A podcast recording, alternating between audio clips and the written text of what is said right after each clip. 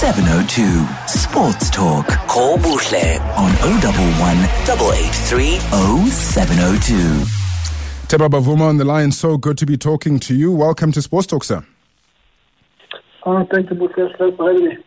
Uh, it's good to good to hear from you. I'm uh, struggling actually to hear, uh, but uh, no no problem in that. How are things, man? Where are you at the moment? Uh, things are it's okay, man. Things are going. Um, I'm at home in Johannesburg. Um, I've been locked up at home as everyone um, else has been. Mm. Um, yes, things are things are okay. Okay, no, I, I see. I mean, you've been keeping busy, you've been washing shoes, uh, I, I, enjoying the festivities with the rest of the country, uh, doing lockdown house parties and all of that. How has this time off been for you? Um, but also not taking away from the fact that we, you are in an off season in any case at the moment. Mm. Yeah, look, it's been, I mean, it's been an unfamiliar time for, for everyone, um, especially as us sportsmen, you know, where everything, you're so used to being out on the field being outdoors. Um, I've tried to keep busy um, as much as everyone else has been. Um, I've kind of run out of ideas now. Um, but yeah, I mean, it's been it's been tricky, um, but it's also been useful. Um, I guess it's given given us time to just reflect on things um, and just to set our minds um, on, on the way forward. Absolutely, and uh, you, you definitely uh, uh, would need that, especially somebody as yourself. Uh, I can imagine it must be quite hectic being a professional cricketer, being a professional sportsman in general. Uh, how do you keep up with that busy schedule? How do you relax? How do you clear your mind as well when you need to, especially when you have us, the media, hounding you um, and you know throwing all sorts of I don't want to say insults, but you know accusations, and you're not good enough, you're good enough, and all of these things. How do you get away from that? I think the downtime in between the, the fixtures and training becomes important. Um, I try to do stuff that um, is away from is away from cricket, um, whether it's um, spending time visiting family, um, whether it's on the golf course, um, whether it's just um, listening to music, but just doing things that are far far away from cricket. Um, I think it's it's hard to to completely get away from the media and everything that happens there. Um, so I think you know, it's, it's, it's, a matter of trying to just learn to, to fight through it all.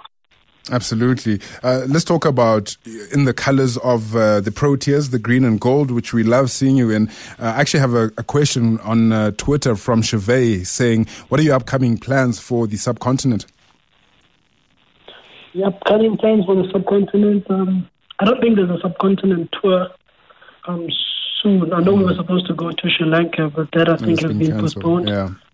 But after that, there's not much happening. Um, yeah, I think subcontinent is a is, is a part of the world where I'd like to I'd like to dominate. I'd like to do well. Um, it's, it's, it's a hard place to play. Um, India, Sri Lanka, those are the two. Um, Bangladesh. It's a hard place to play. So you know you really want to do well there and come out victorious. Absolutely. Um, you are from Elanga, uh, Tembas, uh, and we do broadcast in Cape Town on Cape Talk as well. Uh, and it's, of course, uh, you know, Eastern Cape, Western Cape, rugby and cricket mad in general. But you, you're from a special street. I mean, Tami was is from your street, uh, Malusi Siboto as well. And you were um, uh, uh, mentored by Jeffrey Toyana. Just, just talk me through the people that have had an effect on you in your career? Yeah, I was born um, and grew up in, in Langa, um, a township in, in Cape Town. Um, it's a it's a small community. Um, has a rich, rich um, history and passion for sports, cricket being one of them. And we were fortunate in that we had idols growing up. Um, you know, guys who were um, easily accessible to us and guys who inspired us to to to to to, to work towards our our dreams. Um, I moved up to Johannesburg, um, and in my I managed to play for the Lions, and yeah, I met up with Jeff.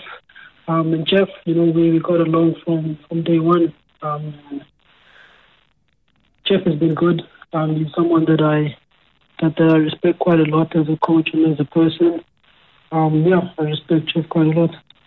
And um, so you you started, you know, uh, at a very young age playing cricket. I mean, and it would have been evident, uh, I'm assuming, at least for people watching you and for your family and for your coaches, that, uh, geez, this boy has something special. Uh, as a result, you went and you made on uh, you made South Africa under 19s, you know, Gauteng under 19s, and, and, you've grown through the ranks. Uh, when did your love for the game start? How quickly did it take you to catch on, and how how quickly did you realize that, okay, I'm actually pretty decent at this.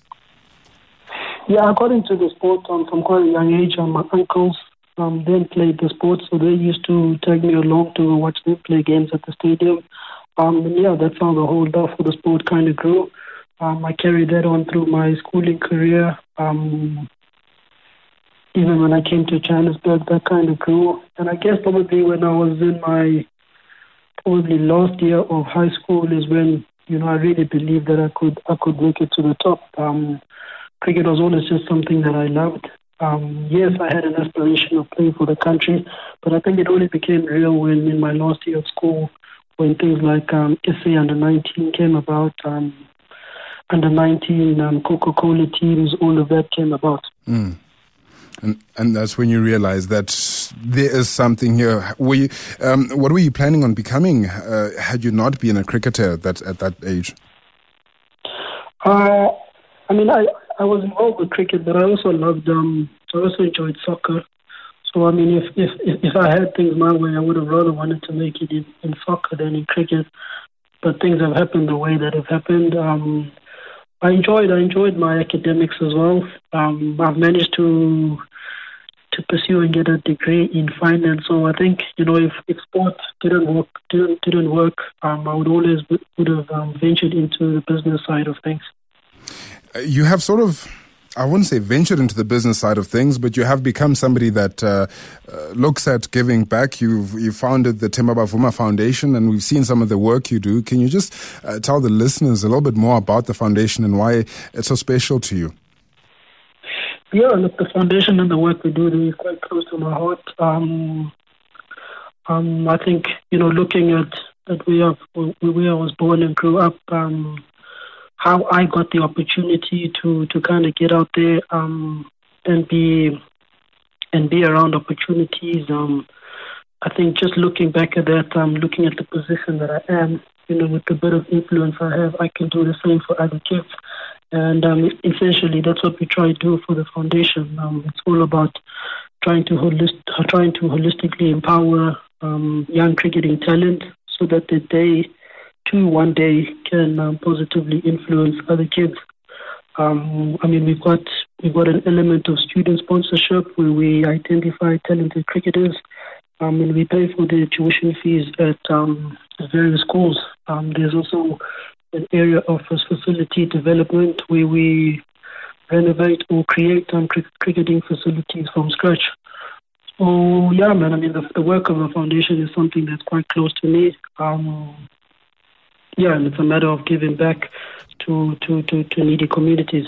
Absolutely. I mean, um, you can speak about uh, some, you know, being helped along the way as well. We all can uh, to where we ha- we are at the moment. Uh, for you in your you know, uh, before your professional career, so high school, uh, maybe even primary school, as well as uh, in your professional career, who has been that biggest influence that has really pushed you to go as far as you have?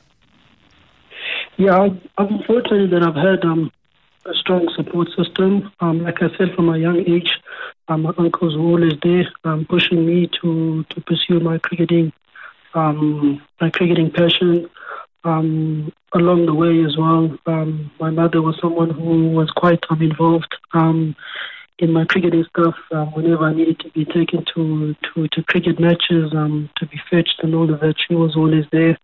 And all the various coaches that I've met along the way, you know, you mentioned Jeffrey Toyana, um, guy like Lawrence Mahatlane as well. Um, but yeah, there's been a lot of people who, who've assisted me and and really given me the necessary knowledge and support to, to get to where I am now.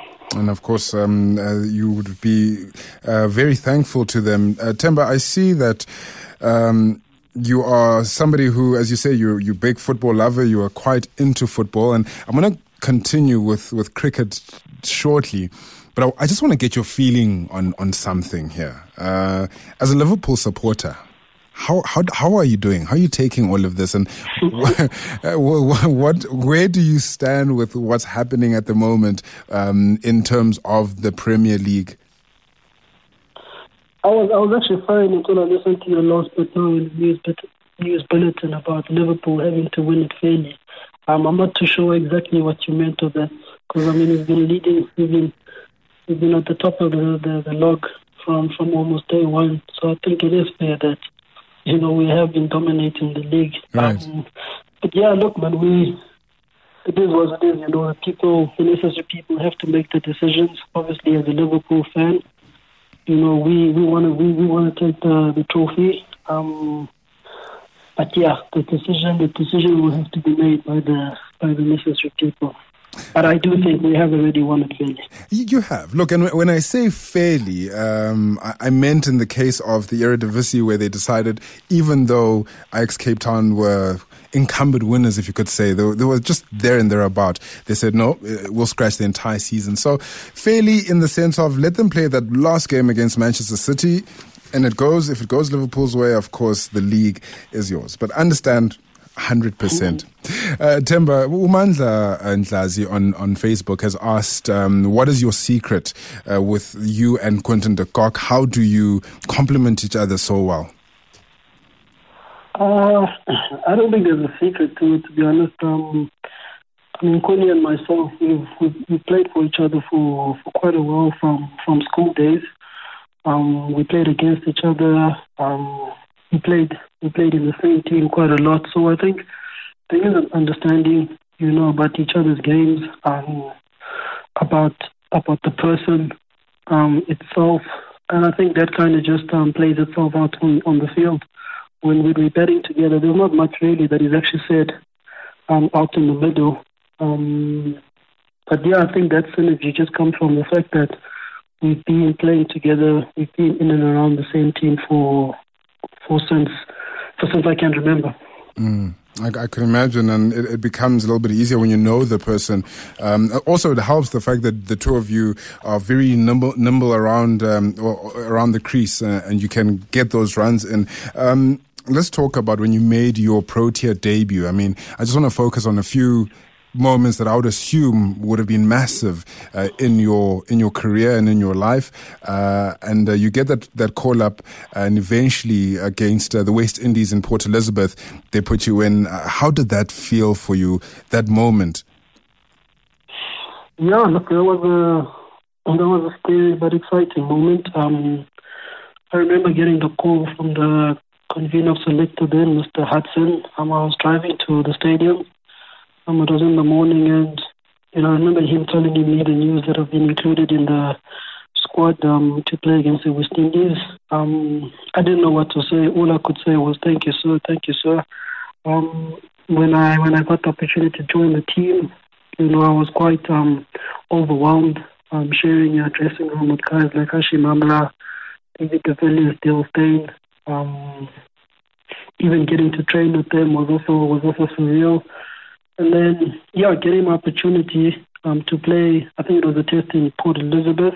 Yeah, Port Elizabeth um, on Boxing Day. Um, I was nervous. I was nervous as ever.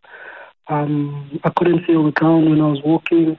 Um, I think I was I was lucky. I, I, when I came into bat, AB de Villiers was in, and yeah, he just kind of he just kind of told me to try to slow things down and um, and and breathe in. Um, yeah, looking back at it now, I mean it's a, I mean it's a big moment in any in any player's career. Um, I don't think I could have ever been prepared for that type of moment. Um, and then it's, and it's an experience that I'll always use um, going forward, just in terms of learning. Absolutely, I would imagine so. Um, and finally, you you know you get uh, into the swing of things, and you become more of a regular player, and then um, you know people start to kind of box you uh, into you you better with, uh, in the whites or in the colors. Um, and what does that do for you when you now get selected for the ODI squad, or when you get selected for the Test squad? Does you know how do you shut um, all of that out from the rest of the world? Yeah, I think you know, I never really took it to heart um, that I was being boxed as just a red ball player. Um, I kind of believed, I kind of knew that I could play um, um, white ball cricket or ODI and T20 cricket. And I think it was just a matter of, you know, me stringing up a couple of good performances um, to put out my hand for, for that selection. Um, I mean, if our our batsmen in South African cricket, especially in ODI, have been have been strong batters. Um, Hashim Amla, Quinton de Kock guys are better at the top.